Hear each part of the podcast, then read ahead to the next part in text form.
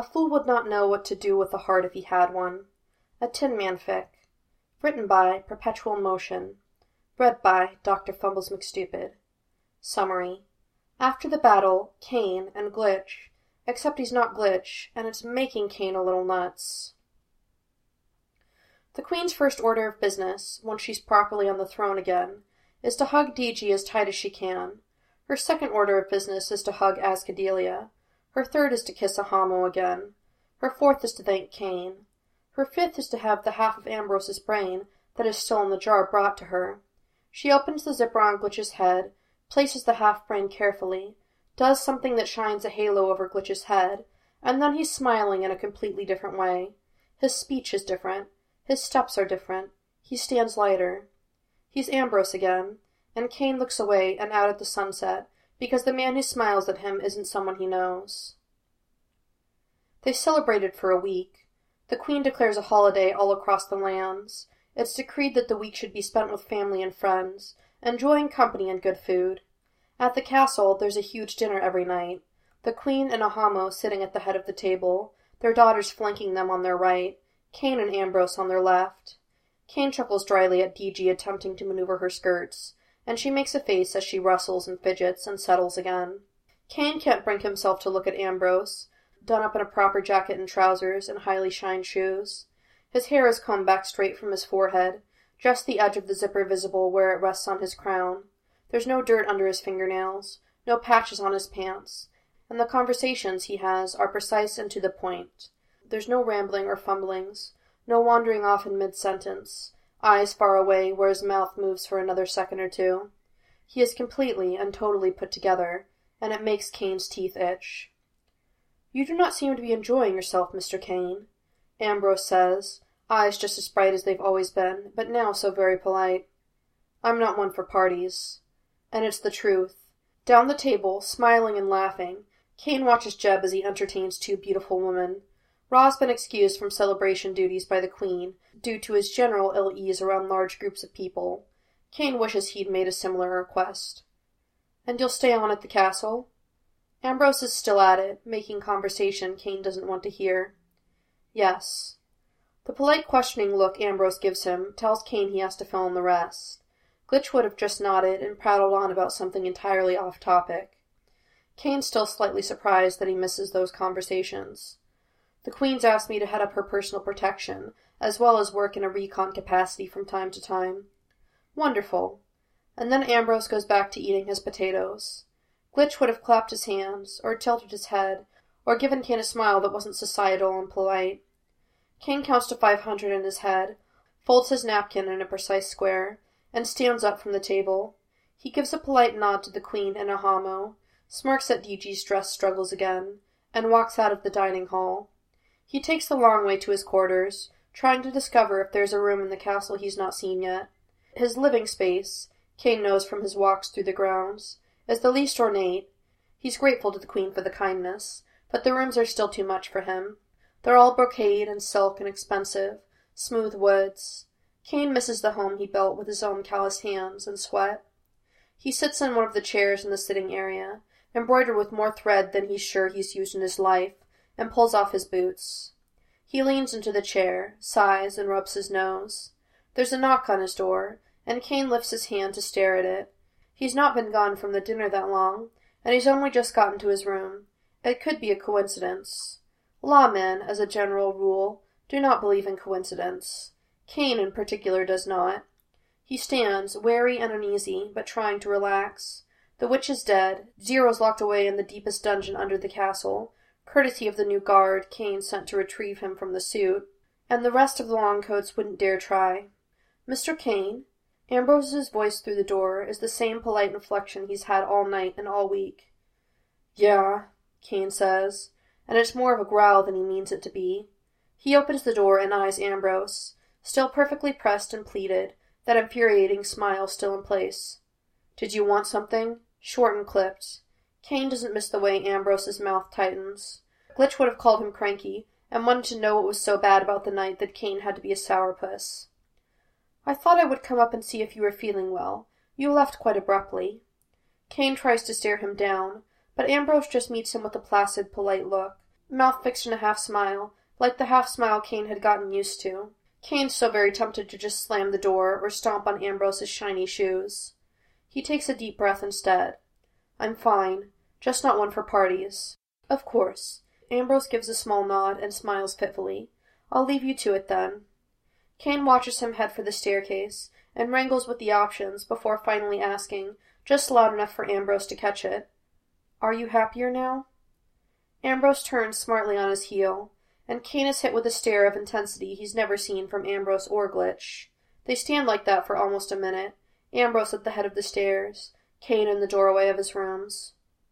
I'm not sure, Ambrose says, breaking the pause.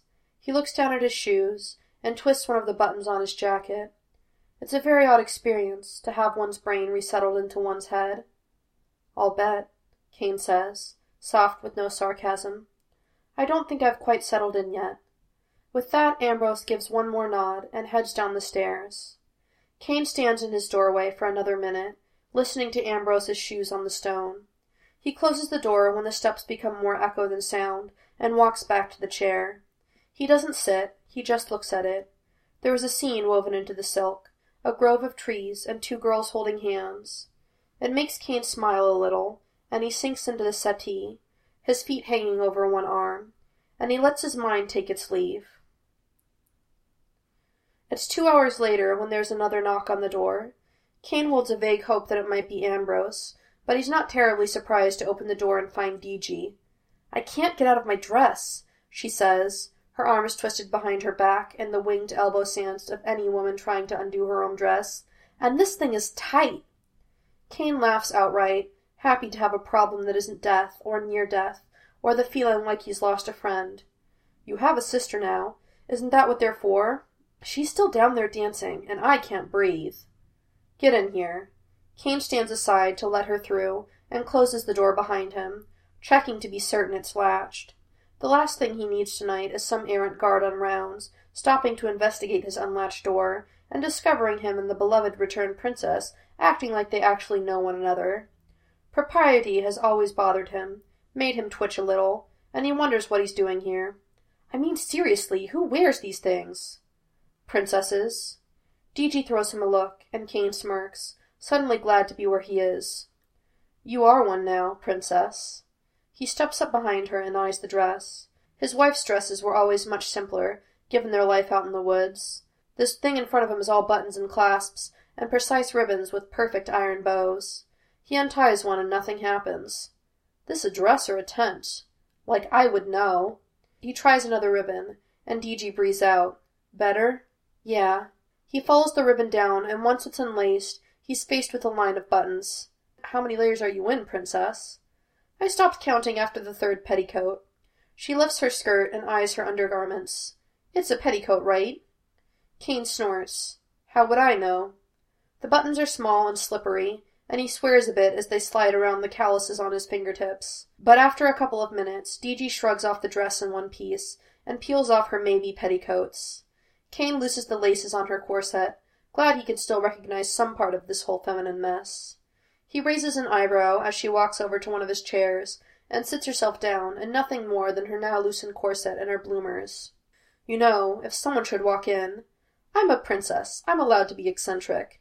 D.G. waves him off. Eccentric does not equal half naked, so give me something to wear. Because that'll make this much less incriminating, he mutters. But he turns towards the wardrobe that's the length of the sitting room in his old cabin and digs around until he comes up with a pair of plain pants and an undershirt that he figures will do. The queen had seen it her duty to make sure he had plenty of clothes. Cain is certain he isn't supposed to be using them to dress her daughter, and he doesn't plan to ever tell her. He passes the clothes to D.G. and directs her towards his lavatory. She levels the door, cracked, and he listens to the sounds of her changing while he sits on a chair that faces away from the door. When she comes out, she throws her corset and bloomers carelessly on top of her dress and assorted layers and drapes herself over the settee. Thank you. You're welcome. They sit in silence as the coolness of the night seeps into the room, and D.G. tucks her legs under her and looks at Cain. Are you okay being here? Cain stands up to start a fire. There are servants who could do it, but Cain's made it clear that outside of the required dusting and polishing, his rooms are to be left alone. He lights the bottom of his carefully constructed log pile and waits for the fire to catch. He brushes his hands together to remove the bits of wood and ash, and then he returns and looks at D.G. squarely. I don't know. She smiles a small, crooked smile. Really? We're not all royalty, Princess. Yeah, I'm totally royalty. D.G. rolls her eyes. I was slinging coffee before I fell on my ass on this side of things. Doesn't change your bloodline. You've always been royalty here. I can barely walk in that thing. She gestures to the dress with exasperation. And I think I used the wrong fork tonight. Cain laughs low in his chest and stands. He puts his hands on his hips and looks D.G. up and down. Forks and dresses don't make a princess. You've got a good heart. You've got hope. D.G. stands and walks over to him. She presses her fingers against his chest. You've got a good heart, too. Withered and exhausted as it is. She rolls her eyes again, and Cain kisses her forehead. Grab your dress and whatever else they used to trap you in the thing. I'll walk you to your room. Rooms, DG corrects as she bends down and gathers her pounds of things into her arms. I think they're bigger than the house I grew up in. Cain knows that feeling, but he doesn't commiserate. Just opens the door and follows a step behind her as they cut across the castle to DG's suite. He leaves her at the door with a soft good night and a tip of a finger to the hat he's not wearing. It makes her smile, and he gives her a small smile in return. He takes the walk back to his own rooms at a slow pace, stopping to look out windows and check in with a few of the men on night's guard. All's quiet, they tell him, but Cain feels like the whole place echoes with every small noise. He misses his house, where the creaks were always near his ears, and quiet meant the sound of animals and Adora breathing softly in her sleep. Once he's back in his rooms, and in his overly comfortable bed, he falls asleep quickly. He dreams of the dinner and the dance and of Glitch moving in ways that Cain would never have guessed he was capable. When he wakes up, he remembers dreaming of dancing. Every morning, twenty minutes after everyone's breakfast, the Queen sits down with her various advisers and walks through the needs of the day. Ambrose sits to her right at the head of the table, and Cain sits to her left, and Cain is grateful with the arrangement. He can't ever see Ambrose straight on, and it makes him more comfortable. Mr. Cain, the Queen says, because she has made it clear that she will never, no matter his insistence, refer to him by his last name as if it is his first. What news do you have for me? Your personal guard will be training in units for the next four weeks, Your Highness. I have divided them equally into groups of ten, and they will refresh themselves on various modes of defense, as well as defense tactics for the castle. Cain passes her a list in his best handwriting, followed by a detailed schedule. The units that are in training will not be participating in their regular duty during their training week to allow them time to rest between days. The Queen nods and gives Cain a pleased look that makes him feel more important than it probably should. Thank you, Mr. Cain. She skims the unit breakdown and schedule. Is there anything I or anyone else can do to help the guard units during the training? I was hoping. And Cain has to stop and clear his throat to get the whole sentence out. That Ambrose could demonstrate a few of his simpler defense moves for the men. I've seen him fight before, and I believe his knowledge could be of some use. The Queen looks at Ambrose, and Cain doesn't miss the way Ambrose looks blank. He's seen it a few times before, when he's mentioned other things Ambrose did while they were traveling, and he can't decide if it's some sort of defense tactic on Ambrose's part, as if maybe he thinks this time Glitch isn't worth remembering. Ambrose, would you have the time? The Queen asks, as though it won't become an order if needed. I can certainly make time, Your Highness, if that's what you would like. The Queen smiles. I would like it very much. She turns to Cain again. Consider it agreed, you and Ambrose can speak afterwards about an acceptable time and regiment of activity. Yes, Your Highness. Cain agrees, and then fades into the background as the meeting moves to the next issue. He watches Ambrose when he talks, wonders about the blank look that had been on his face. There's no blank look now. Now he looks interested and animated, if slightly reserved. He's passing around papers. Cain takes one and skims it. It's covered in figures and names of the outer regions. Cain ignores the numbers and checks the names. He's been compiling a list of places to visit within the next few months, places that were hit hardest by the witch's rule, places with people who may not quite believe the truth of their independence. Ambrose figures, written in a hand that seems both careless and precise at the same time, put Cain's plans into perspective. They're rebuilding numbers, and they help organize exactly how he would like to plan his route around the OZ. Another three quarters of an hour, and Cain's free. He heads for his office, an elaborate construct of stone and heavy rugs, where he doesn't quite feel comfortable, and he's almost grateful when Ambrose intercepts him halfway there and asks him about the training. What exactly would you need of me, Mr. Cain? The Mr. Cain line is getting old, but Cain's not sure how to go about telling Ambrose to stop being an overpolite pain in his ass. He could have just stated it as such to Glitch, but Ambrose has an air about him that makes Cain think he's easily offended. Society manners and all that. You're obviously well versed in some very advanced defense techniques, Ambrose. Cain will be damned straight to the same dank cell as Zero before he starts using Mr. in front of Ambrose's name. I'm a firm believer that extra techniques mean extra protection. You can teach my men something they don't yet know, and they can use that knowledge to better protect Her Highness, her family, and the castle at large. That I understand, Ambrose says slowly, as though he feels the need to be exceptionally clear. What I do not understand, Mr. Cain, and here Cain grinds his teeth to keep from being rude, is when you saw me perform any defensive strategies at all. It makes Cain blink. You can't be serious. I assure you, Mr. Cain, I'm very serious. I do not recall a time when you and I were in such a situation that you would have seen. And that is the last straw. You took out a regiment of longcoats when we were trying to get DG back from the witch. Cain watches Ambrose's face for some sort of sign of recollection. He's getting a blank stare, and it's polite, if Cain were any more frustrated, he'd be cursing a streak that would make Ambrose flinch. Glitch would have probably complimented his vocabulary, and added a few words of his own, because he likes the sound of them. How do you have no memory of this? Ambrose's face twists in thought. After a moment, he raps his knuckles against his head. The action makes Cain's stomach twist a little. When the Queen put my brain back to rights, I think some things ended up a bit scrambled.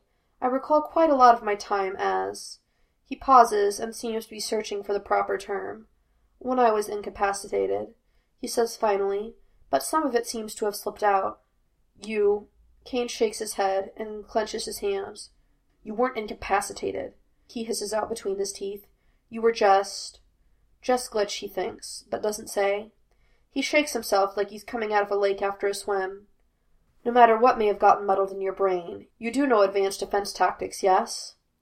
Yes, Ambrose agrees, looking relieved to be back on topic. And I would be pleased to teach your men some of my basic maneuvers. What time would be most accessible for you? Early morning works best. It'll be a good warm up for the rest of the day, and allow the men to start with something more difficult and get it out of the way before they're put through their paces. And the time frame? An hour a day should get them started, if you have the time. We can discuss a regular training schedule for any of my men who are interested in pursuing a more complete education at a later date if you think you'd be available for that sort of activity. That would be fine. Ambrose gives the same little nod he'd given Cain last night. It seems to be about the only thing the man does that doesn't make Cain twitch. If you'll excuse me. Yeah, go.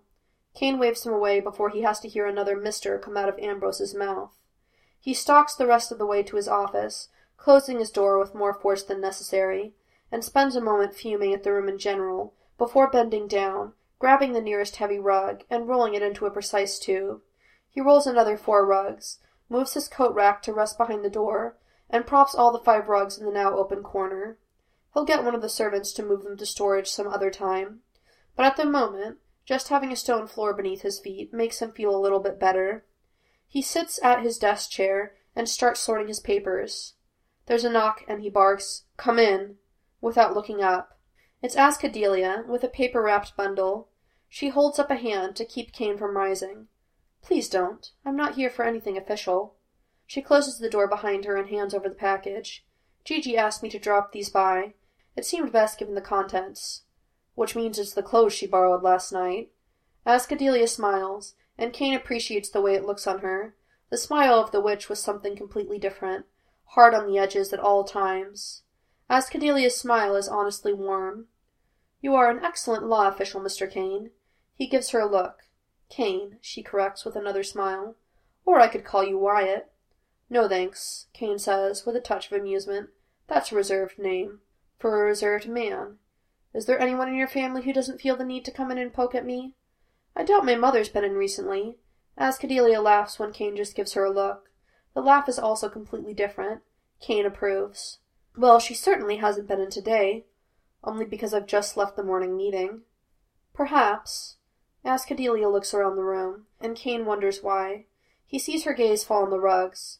She says nothing, but Cain catches the knowing look in her eyes. He's not up for a discussion on his view of the castle's overabundance of rugs.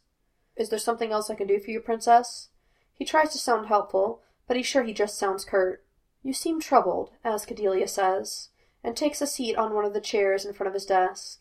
She folds her skirts around her in a practiced motion, and Cain thinks back to DG at dinner. It doesn't make him smile.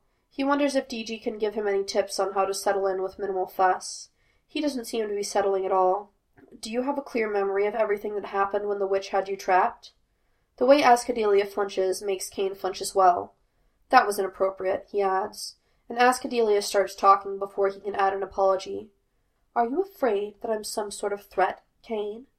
Azkadellia's tone is icy, but there's a quaver on the undertone, and Cain feels like he's just threatened a child. Not at all, Princess, he says in the nicest voice he has. It's a curiosity, and none of my business, and you're welcome to slap me in the face and walk out.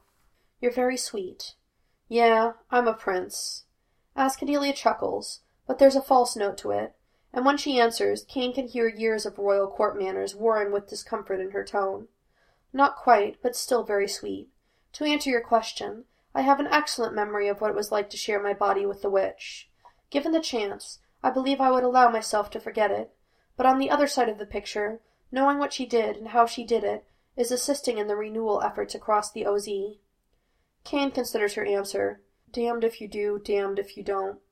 It comes out a bit more tired and resigned than he means it to, and the way Azkadellia looks out the window and breathes in slowly makes Cain think she's in some form of agreement. That is possibly as apt an analogy as we'll find on the situation. Azkadellia stands, her skirts arranging around her with, what looks to Cain, like the barest fidget of her fingertips. And if you'll excuse me, I have work which needs seeing to.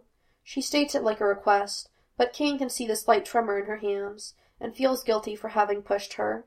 She's not the witch any longer, he reminds himself, and she doesn't need to be jabbed for information. Of course. Cain rises to see her to the door, no matter her objections. It's one thing to keep his seat when she comes in on official matters. It's another to not see her out after making her uncomfortable. Good day, Princess. And you as well, Cain. He closes the door behind her and settles back at his desk. He breathes out hard and stares out the window at the grounds. The training for his men starts next week, and the only person on the grounds is the gardener. Cain watches him work for a few minutes, before shaking his head at his own procrastination and putting his mind firmly on his work. The paperwork is almost constantly boring, but it is at least time consuming, and it feels like he's accomplished something by lunch. DG knocks on the door at a quarter after noon hour and walks in with a tray in her hands. Would it be so difficult to eat with everyone else? She's in a simpler skirt than the night before, and moves in it with more confidence, settling the tray on Cain's desk and pulling a chair close before sitting. If I did that, how would you remember your humble beginnings? Cain sets aside his papers and takes the top sandwich off the pile. And what's kept you busy today, Princess? Etiquette lessons, DG says with the same fatal tone that Jeb had used for his schoolwork. Mother insists on the whole morning getting wasted away with forks and spoons and walking around in those god-awful skirts. She bites her sandwich and chews and swallows. I mean, really, would it be so traumatic if I wore pants like everyone else? You're not everyone else. Quit saying that. It's true. Yeah, yeah. She pours herself water from the pitcher on the tray and takes a drink. I'm a fairy princess with magical powers, and that's cool and everything, but I miss my pants. Cain thinks she misses a lot more than that, but if she says it, she'll tell him how wonderful his heart is again. He can only take so much of that. You talked to your father? Sure. About the dress thing, I mean? DG looks confused. No, why would I? He's a hunter. He'll understand the need for pants better than your mother. She was raised in those skirts of yours her whole life, and while she's aware, on a level, that you lived a completely different life for a lot of annuals, she may not see your issue with the whole skirts thing. DG smiles and is radiant, and Cain feels like the day might get a bit better. You're a genius. Sure, he says, and takes another bite from a sandwich. You are, she insists, and he doesn't contradict. She eats half her sandwich before asking, her head tilted in the same way it was when she asked to borrow his razor.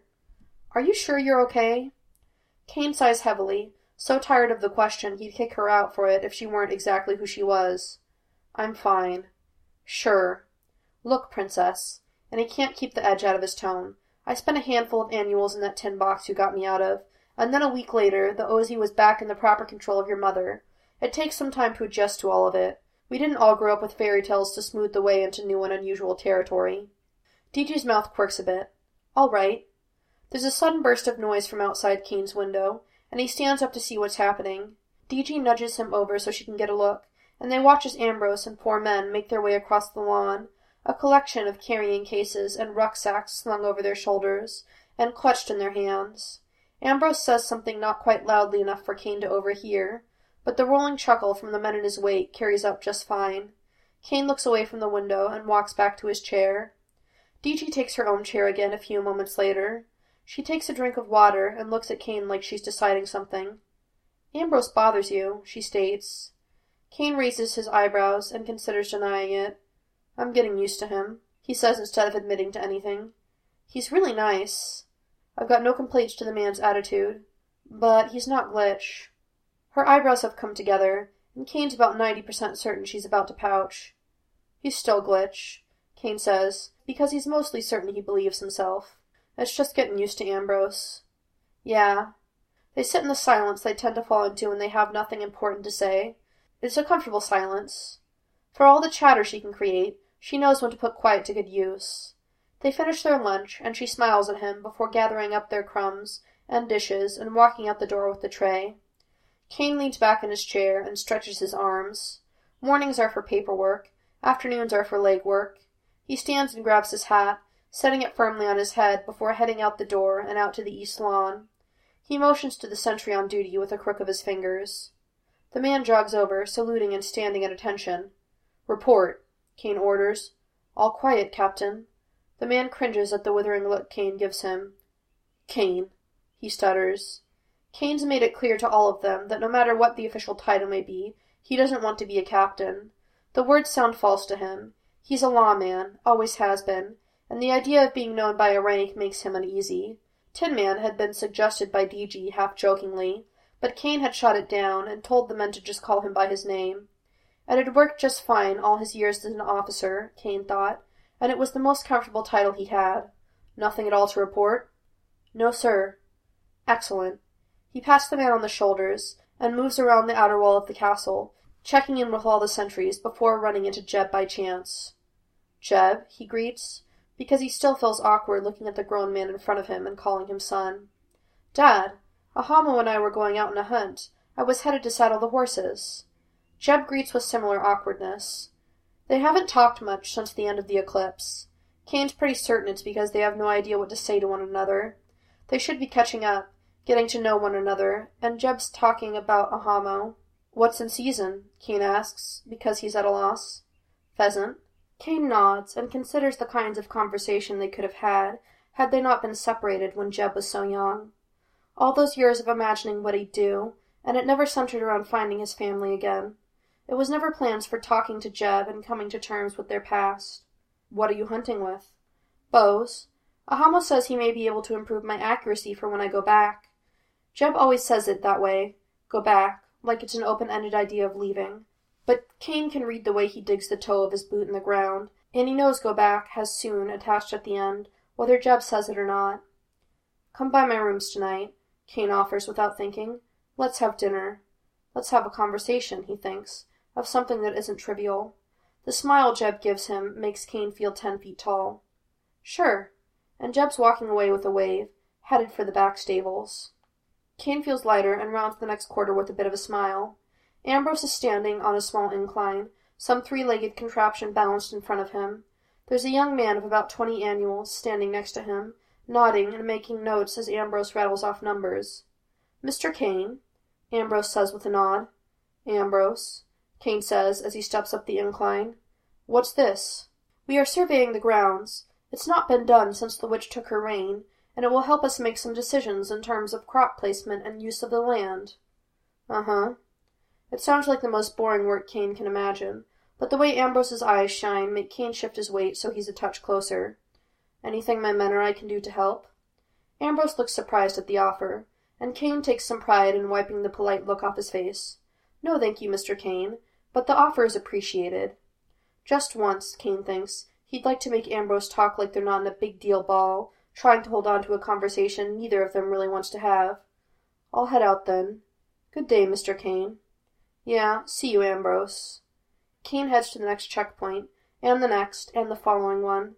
There are no reports from anyone, not that he'd expected any, but until training starts, Cain needs to do something to feel like a man in charge.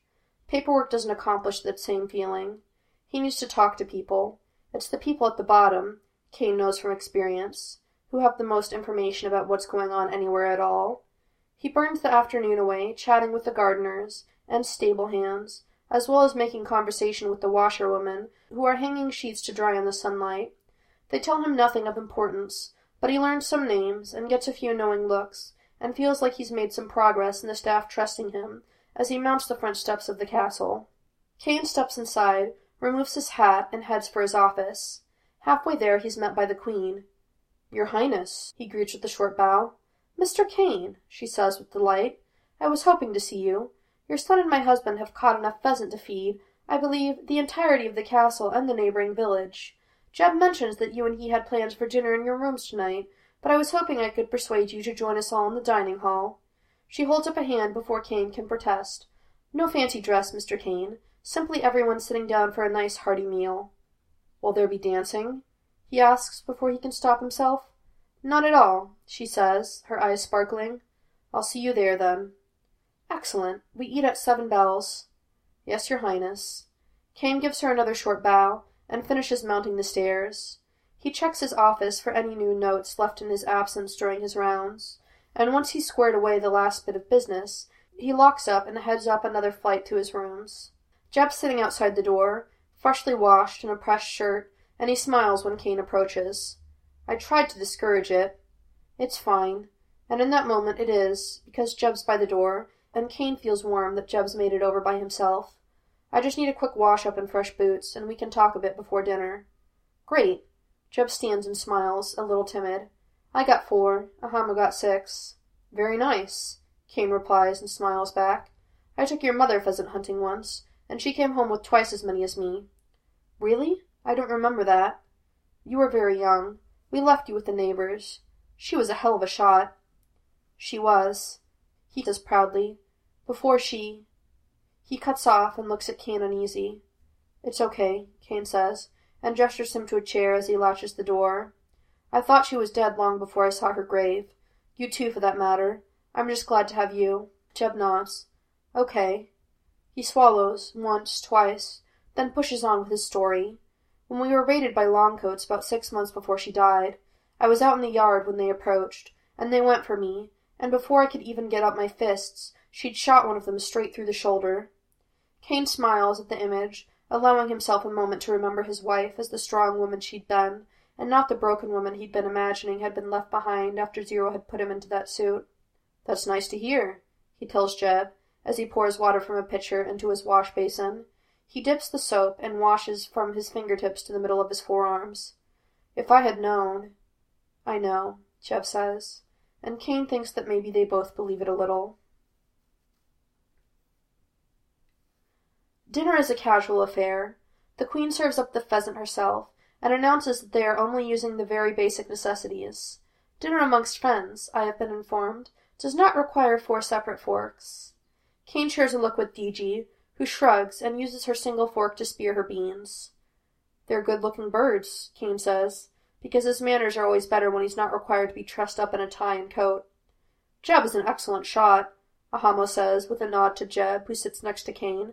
I fear my lessons won't be terribly useful. It was a good hunt, Jeb says politely, while managing to take no credit for his own success, and Cain is slightly perturbed at the way Jeb seems comfortable in giving away his victories. He considers jumping to Jeb's defense, or at the very least pointing out that nearly half the birds are there by Jeb's hard work. But then Ambrose hurries in late, and Cain finds himself distracted. Ambrose settles himself across from Cain and places his napkin precisely in his lap. Cain can't help but watch the way he puzzles over the lack of numerous forks. The indentations between his brows makes him look more like the man Cain remembers from their trip over the old road than anything else Ambrose has done in the past few weeks. Ambrose sees him watching. Yes, Mr. Cain? Cain fumbles for something to say. Your buttons are off, he says, because it's true. Ambrose looks down at himself and shakes his head. Oh dear, my apologies. Oh, Ambrose, the Queen says, with an indulgent smile. You always have been so very proper, even at casual dinners. For some reason, that piece of information doesn't surprise Cain. Any telling stories, Your Highness? he asks, because getting used to Ambrose might be easier if he has some background. When the girls were very young, the Queen starts as Ambrose suddenly flushes, they invited him along to a picnic. He attempted to impart high tea manners. I had to explain to him that small girls have no use for high tea manners while sitting on an old blanket in a large field sipping from their favorite tea sets.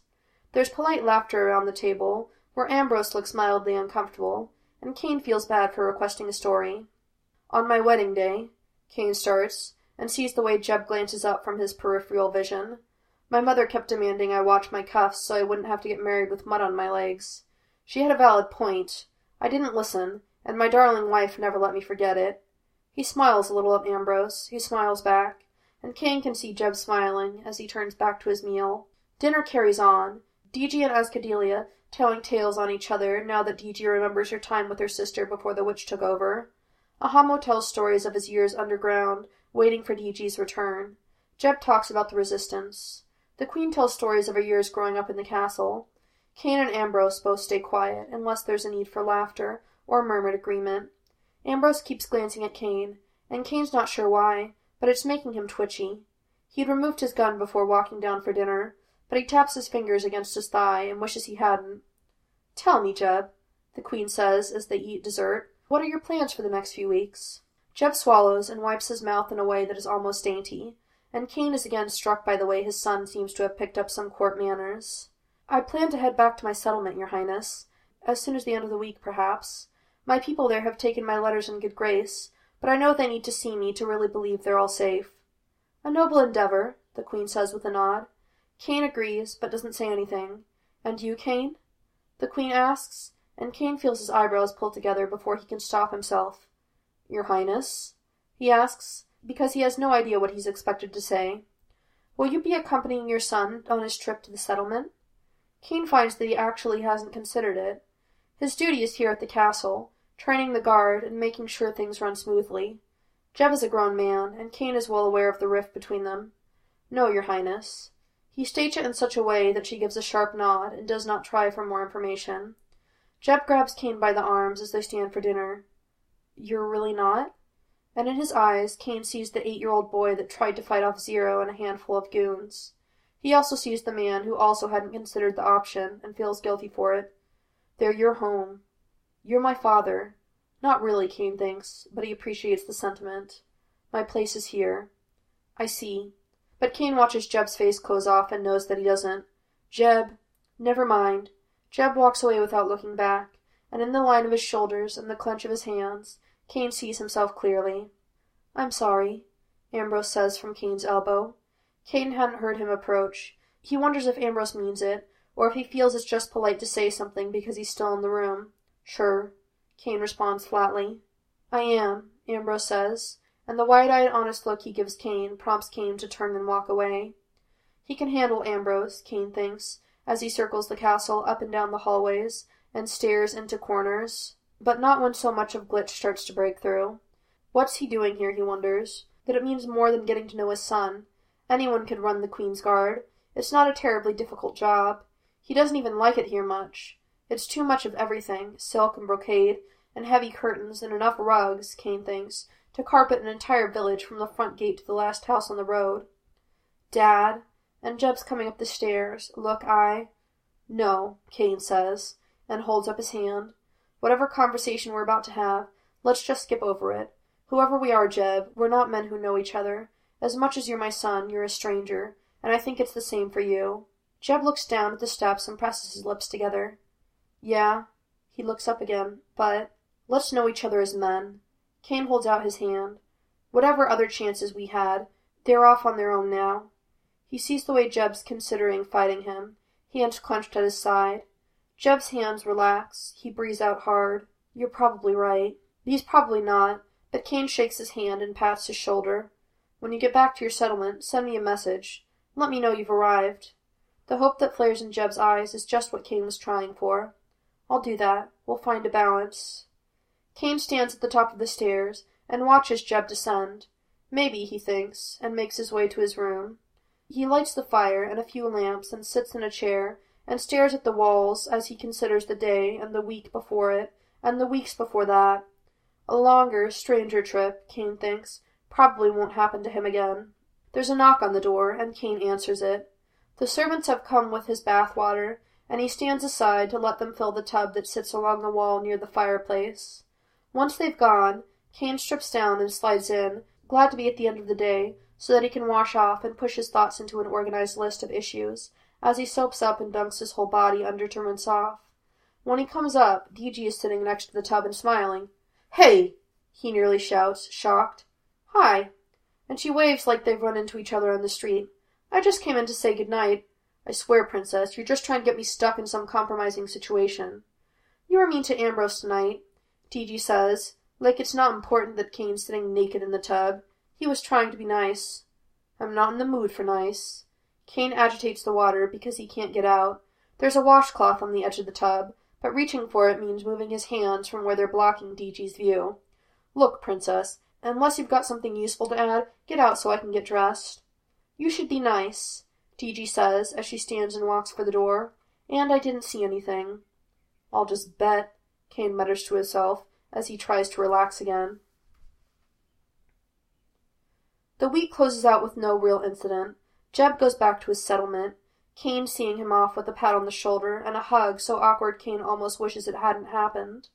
DG throws him looks every time he says anything to Ambrose that isn't perfectly nice and shiny, and Cain sits in his office and stares out his window, counting the hours until training starts. Training will keep him busy, and maybe it's keeping busy that he needs to find his feet in this place. Ambrose drops by his office the day before training starts. Cain's desk is covered in notes and scribbles, and one very large map of the grounds, which he is using to double check the placement of his training exercises. Mr. Cain, Ambrose says, as he eyes all of the papers. I thought we could talk in a bit more depth about my role in your training exercise. You're teaching my men some of your basic maneuvers, Ambrose. That's all we need to discuss. Cain's shirt sleeves are rolled up, and he's eyeing the map warily. You're surveying? he says with a wave of his hand to get Ambrose to sit. Are you finished with the northwest lawn? Yes, Ambrose says brightly. Cain thinks that maybe he really does enjoy something that sounds so boring. We finished it two days ago. We're down by the lake at this point, so I believe we're well out of your way. Excellent. Cain scribbles a note to himself and turns the map ninety degrees. He studies it for a few moments, before deciding that the course of action he already has outlined should work well enough. He'll know better, after the first couple of days, if any adjustments will be needed. When he looks up, he realizes Ambrose is still sitting in his office. Something you needed? We've talked a bit on how you've seen me defend myself before, Ambrose says quietly and Cain gets the feeling whatever he's about to say is very important to him. Yes, Cain says quietly and sits in his chair. I called it dancing, Ambrose says, and gives Cain a small, shy smile that Cain completely recognizes. And I believe I went on for some length about rhythm. Cain smiles. You did. I think, perhaps, that the befuddlement came from my description versus what you actually saw. I had a memory of dancing, and you had the proper memory of my defensive tactics. Ambrose smiles another small, shy smile. A ridiculous confusion, really. It's not, Cain says softly, but he sees that Ambrose hears it. He tries to come up with a follow-up, something insightful and helpful, that will let Ambrose know he appreciates that he's come by to tell him something that probably, to Ambrose, seems trivial.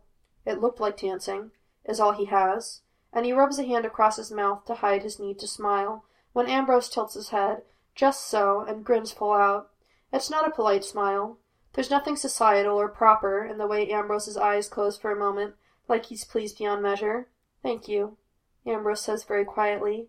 Cain watches him watch his hands. I am never sure, day to day, where exactly my mind is. Nothing new there, Cain throws out before he can stop it. There's a heart-stopping moment where he's met with silence, and he's forced to wonder if he's gone too far. This isn't glitch, he reminds himself. Ambrose may not just roll his eyes and agree and forget about it twenty seconds later. It was never new, actually. I've always been a bit scattered. Ambrose's smile quirks a little, and settles more on the left side of his face. The removal just made things a bit more obvious. Cain's lost for words again. He can handle any number of things people say, but he's never had a knack for counteracting self deprecation. He taps his fingers on his thighs, just above his gun, and tries not to look terribly uncomfortable. You're a smart man, he finally says after a pause that he knows is too long. Ambrose nods once, stands, and walks to the door. Let me know if you need anything else, Mr. Cain. Thanks, Ambrose. Cain looks away as the door opens, and doesn't look back until he hears it latch. He counts to thirty before standing and moving towards the window.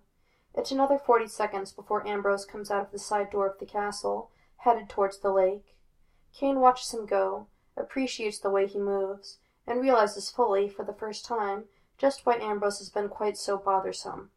Son of a bitch! he breathes out.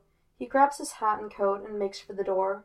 He clatters down the grand staircase off the main foyer of the castle, and nearly runs down Ahamo. Excuse me, he says distractedly. Cain? Ahamo asks, gripping Cain's bicep to keep him from getting away. You look pale, sir. Are you all right? Cain stops and breathes in and out for a moment. He looks hard at Ahamo and considers his options. Personal revelations are a pain in the ass. Ahamo's eyebrows go up, but he releases Cain's arm. I'll leave you to it then. Thank you.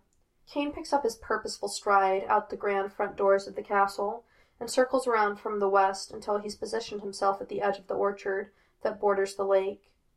He presses his body against the tree and watches Ambrose as he instructs some young man in the placement of the survey equipment he's been hauling around for days. It's been so long he's forgotten, Cain thinks, and Adora did most of the work, smiling at him first, talking to him first, asking him to dance during a town social. Glitch had asked him to dance, and Cain had assumed the shiver up his spine had been his body preparing itself for the fight against the Longcoats. Glitch had sat next to him on that pile of blankets in the wagon and shown him the horse, and Cain had blamed the way his hands trembled on the chill that the fire hadn't quite cut. Excuses are for the weak and idiotic, Cain has been telling people that since he was old enough to believe it true, and now he wonders exactly which of those two he is. He wonders if he's both. Cain considers everything that's come before this afternoon, and Ambrose and their conversation in his office. Ambrose when he was Glitch, the way he would smile and trail off, eyes still on target, but mind somewhere Cain can't even begin to imagine. The loose hipped walk of Glitch, familiar to Cain because he'd once had an old nag of a horse with a similar gait. Glitch's smile and laughter, the tattered regal coat that Cain now firmly believed he kept because he really had always believed himself to be a fine adviser to the Queen, even on the days when he didn't know it at all. All those years in the suit, watching and rewatching his family being ambushed, he'd never once considered the possibility of being free. It was those kind of thoughts that caused men in those suits to end up crazed when they came out. He kept himself focused on the important part. His family had been taken. Were he to get free, he would get them back, or barring that, get revenge. Zero's in the smallest, filthiest cell in the castle dungeon.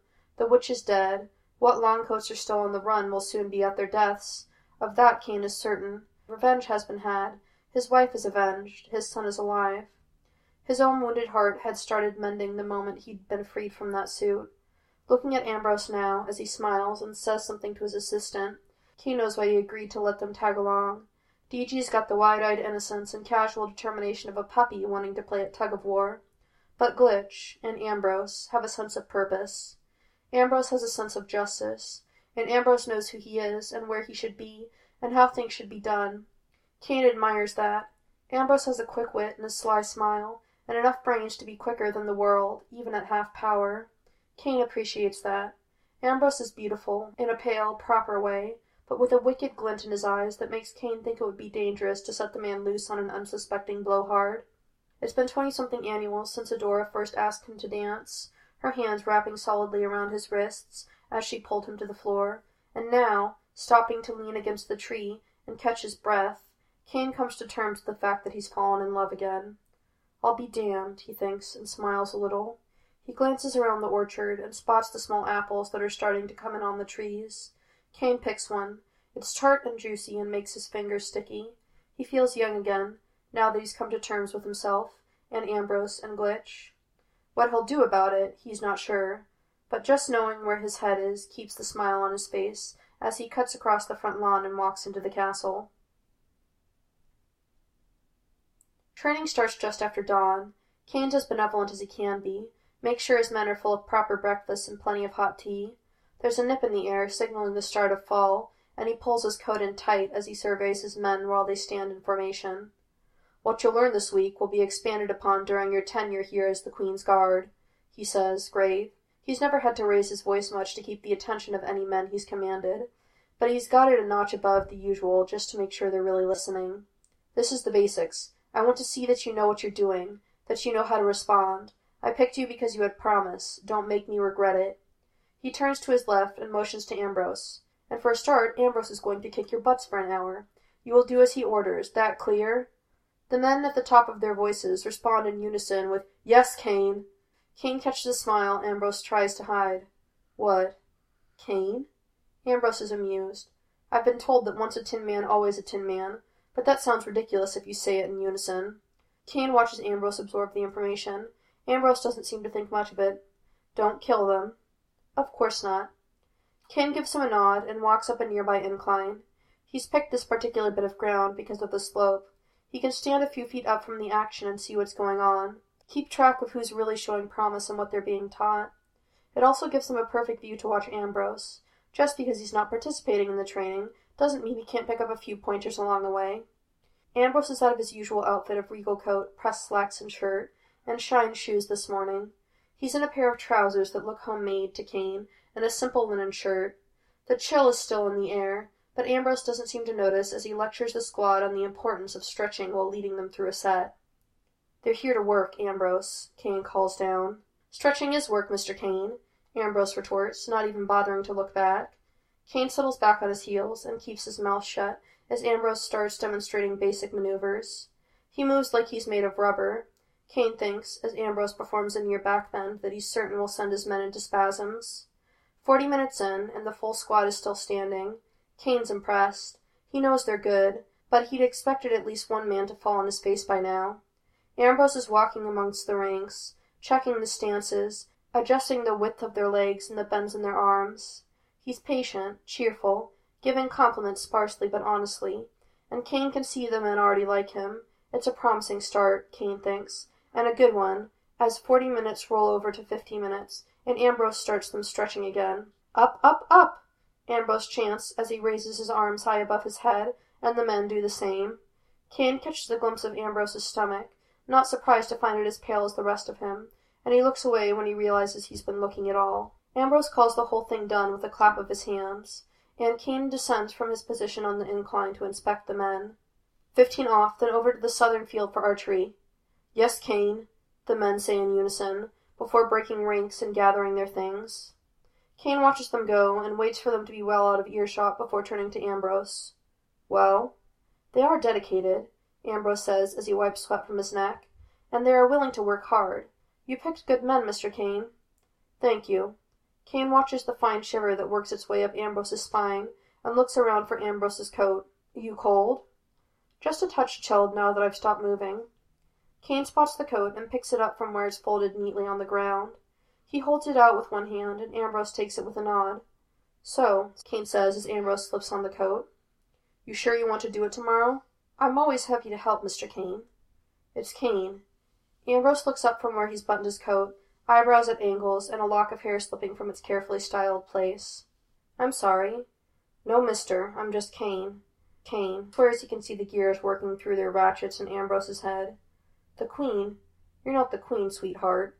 It's more sarcastic than Cain meant it to be, but he can't help it. The Mister routine was bad enough when he didn't quite like it from Ambrose, but now that he's settled his feelings on the man to possible love, it's really irritating. It's Cain. I see. And Ambrose seems to have closed himself off suddenly. I'll be sure not to make the mistake in the future. The way Ambrose stands, his shoulders rigid, but his fingers still buttoning up his coat, Cain doesn't know what to do. He's thrown off his game by the sudden aloofness. Look, I. We are clear, Cain. There's a touch of extra emphasis on his name, and Cain can only stare as Ambrose turns on his heel and walks away. The hell? he mutters, as he heads the other direction. He arrives at the makeshift archery range to find D.G. and Azkadellia sitting on a blanket and watching as the men prepare their bows and arrows.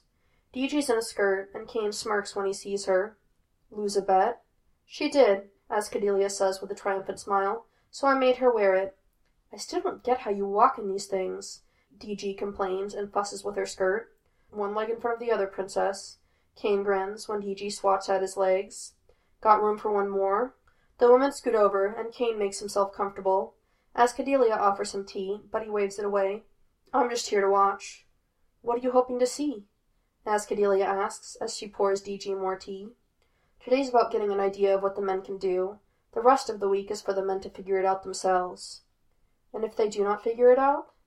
I'll tell them, Cain states, and sees Azkadellia and DG share a look. What?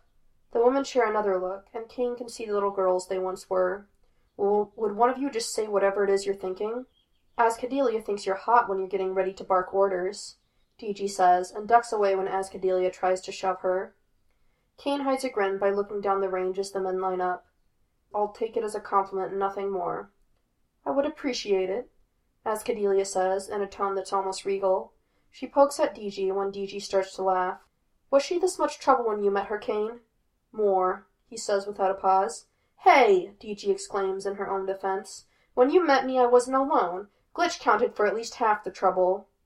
More like two thirds, Cain says, to make her smile and laugh. Not that you helped with your ridiculous requests. I didn't. She borrowed my razor to cut into the cocoon of a papay, Cain says to Azkadellia, and then one bit me, and we had to run for our lives.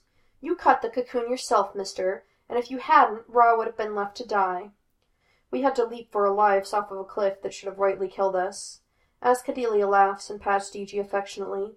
She's always gotten me into trouble. You get one girl possessed by a witch, DG mutters. Cain lets his smile show this time. Yeah, it's a high bar we set up for you, princess. DG rolls her eyes. You're in a fine mood today. I'm fine. Cain watches the way DG's face tightens up and knows he's given himself away. Don't start, he warns, pointing a finger at her. Did something. DG starts to ask, but sees the look on Cain's face and presses her lips together. Never mind she says, and turns back to Azkadellia, striking up a conversation about nothing important. Cain watches the rest of the archery practice, and nods to the men as they head for artillery training. He nods goodbye to DG and Azkadellia and walks to his office. After artillery training, he'll meet the men for lunch, but right now he knows there's paperwork waiting for him on his desk. If he starts now, he should have the whole of his busy work cleared up by lunch, and still have time to double check the setup of the East Wing meeting room before he meets his men for a discussion of defense tactics. Ambrose is waiting outside of Cain's office, pacing back and forth and muttering to himself.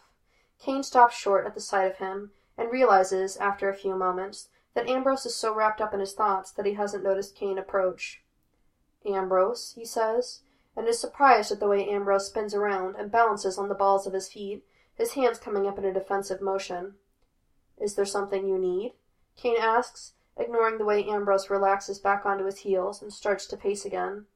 How deep he is in his own head is a guess Cain isn't willing to make, but coming out in a defensive position means he's tense. Cain reaches out and grabs Ambrose's arm, raising his eyebrows when all he gets is a blank look. Why are you here? This would be a conversation better held in your office, I think. Ambrose's gaze flicks about the hallway, and Cain can feel the tension through the grip he has on Ambrose's elbow. Okay, then. Cain unlocks the door and gestures Ambrose in, latching the door behind him and watching Ambrose as he rounds the room to his desk. He doesn't sit. The tension in the room won't let him. But he tries to relax his back and shoulders so that he doesn't look like he's ready to attack. What's going on? I must apologize for my abrupt exit earlier. I feel that I. Ambrose trails off and looks around Cain's office. Cain waits him out, knowing from the way that Ambrose's hands are fidgeting that he'll get his answers soon enough. I am a well-educated man, brought up with the best manners and tutors, Mr. Cain, Ambrose says, and Cain feels like this conversation's gone completely sideways. Ambrose, whatever you're saying, just say it. Ambrose gives Cain a long look, and finally nods. Very well, if that's how you wish to handle this.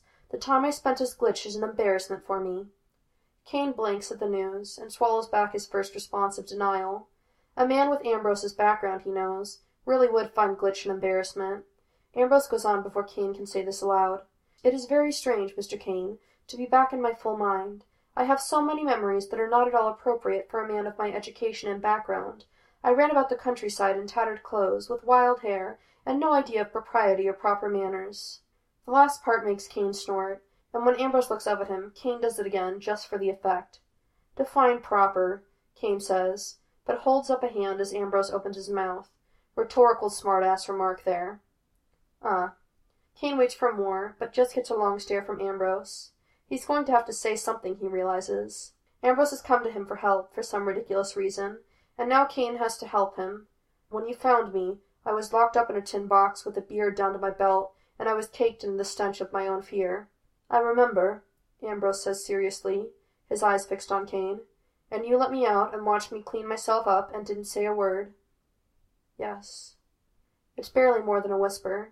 Cain can see that Ambrose has no idea what's going on with his side of the conversation. A less proper person would have asked questions the second I fell from the damn suit. Cain watches Ambrose's face twist into a confused expression. The same lock of hair from earlier in the morning is making another daring escape, and Cain wonders if all of Ambrose's propriety is in place because of how he sees his own actions when he was Glitch. You're saying that you found me proper as Glitch? Cain laughs at that, short and blunt, but it's a laugh. Not even close. I'm saying that you had certain moments when you were brained, where you knew when to hold off and wait. Last I checked, that counted as proper manners. I see. Cain's not sure if Ambrose really does, until he gives Cain a tired smile. I appreciate your words. They're true. Cain watches the way Ambrose's eyes close when he smiles again. It's fascinating to Cain, the bits and pieces of glitch that were, and still are, a part of Ambrose. Clothes don't mean a thing if the man wearing them is useless. Manners don't mean a thing if the man using them is an idiot. You were a head case. That doesn't immediately make you less than you were. It made me half a brain less. Ambrose said factual. I do believe that counts for a great deal, your kind words aside. Have a brain left and you could still fight. You could still talk. You could still insult me as needed. Cain rolls his eyes at the way Ambrose flinches. Trust me, I had it coming. Insults are so necessary sometimes. Cain makes an exasperated noise low in his chest, and waves his hand towards one of the windows. There's too much propriety in this damned place. It's all niceties and politeness, and conversation that would put the whole OZ to sleep if they had to listen to them every night. This is a royal court, Mr. Cain. It's Cain. Cain spits out, and doesn't miss the way Ambrose flinches.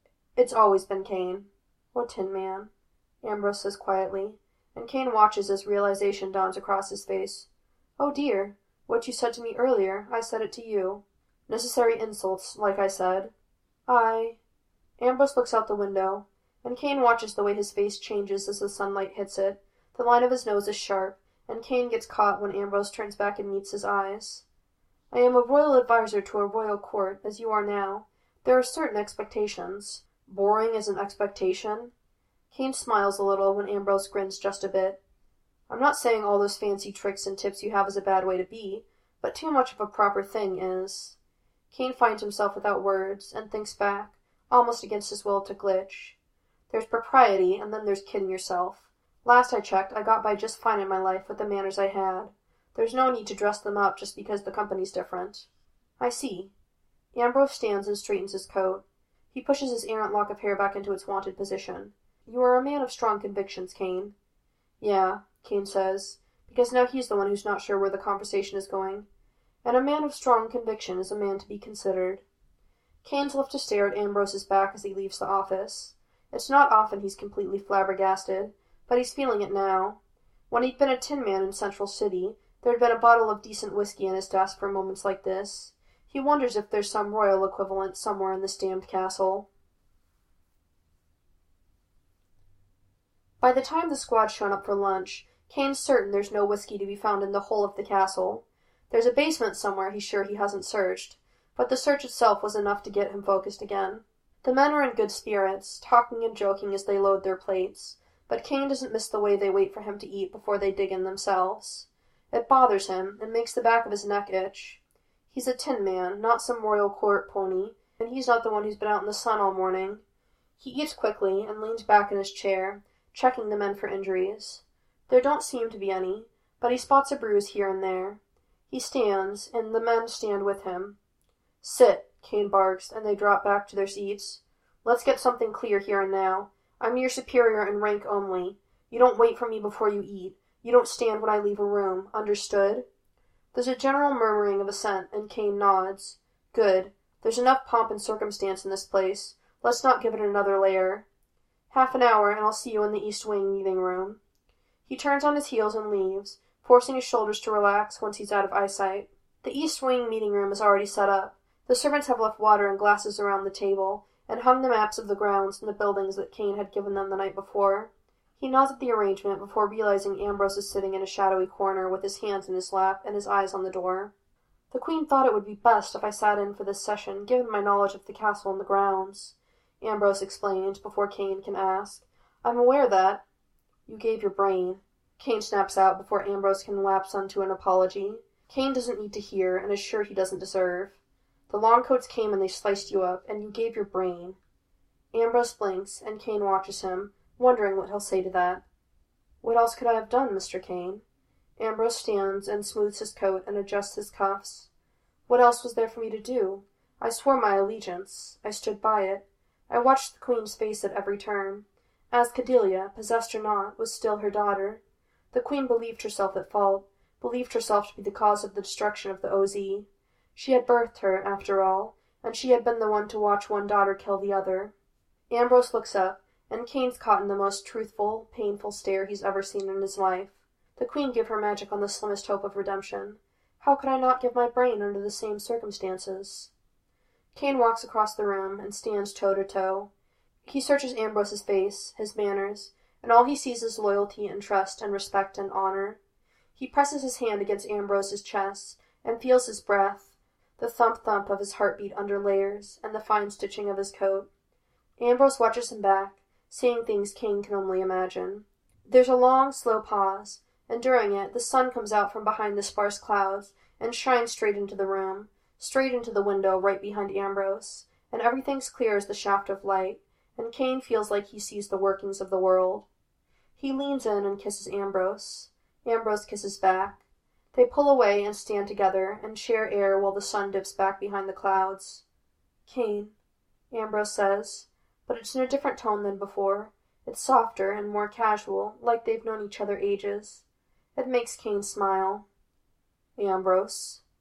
You can call me Glitch. Cain's smile widens at the offer. I think Ambrose will work out just fine. Ambrose presses his hand against Cain's rib cage and scratches lightly with his fingertips. I think you're right.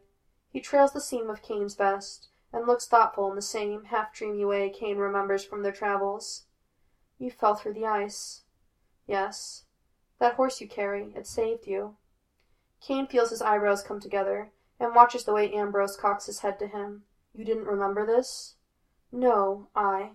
I had this feeling every now and again, and I couldn't place it. I kept seeing you asleep, and I couldn't figure out what it meant. Ambrose flushes suddenly and takes a step back. I mean. I know what you mean, Cain says, stepping forward. Zero sent me out a window. I fell through the ice and pulled myself out, and the next thing I knew I was. The wagon, Ambrose says and Cain watches the full memory come to life at the way Ambrose's eyes widen and the smile quirks just a little to the side.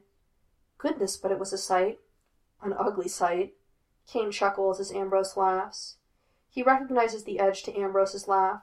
It's not quite hysterical, more that Ambrose is realizing just how much he's forgotten. I wonder if he'll ever remember it all. I don't know. Ambrose smiles. It's a touch sad. Truthful to a fault. Suppose I am. Not a terrible thing for a tin man, that honesty. Cain chuckles again. Suppose not. I was hoping. Ambrose trails off, and his cheeks get red. Cain can't find it in him to look away. Would you like to have dinner with me this evening? Yes. The smile that crosses Ambrose's face makes Cain curl his fingers into Ambrose's coat. What time? Seven. Cain grimaces. I told the Queen I would give her an end of the day update then. Eight? Ambrose's smile hasn't wavered. Nine. I can make it by nine. My rooms? Cain lets the smile he's feeling slide across his face. Nine in your rooms. There are footsteps in the hallway, and Cain steps away, schooling his face into a sterner expression. Nine, he repeats, just to say it. Nine. And Cain thinks Ambrose says it for the same reason. Cain takes another step back as the door opens and as the squad leader walks in, the men behind him, to find Cain and Ambrose standing a respectable distance from one another, both looking serious. Okay to enter, sir? Of course, Cain says, and walks to the front of the room. Get seated and we'll get started. Cain turns on his heels to face the room, and doesn't miss the small smile on Ambrose's face.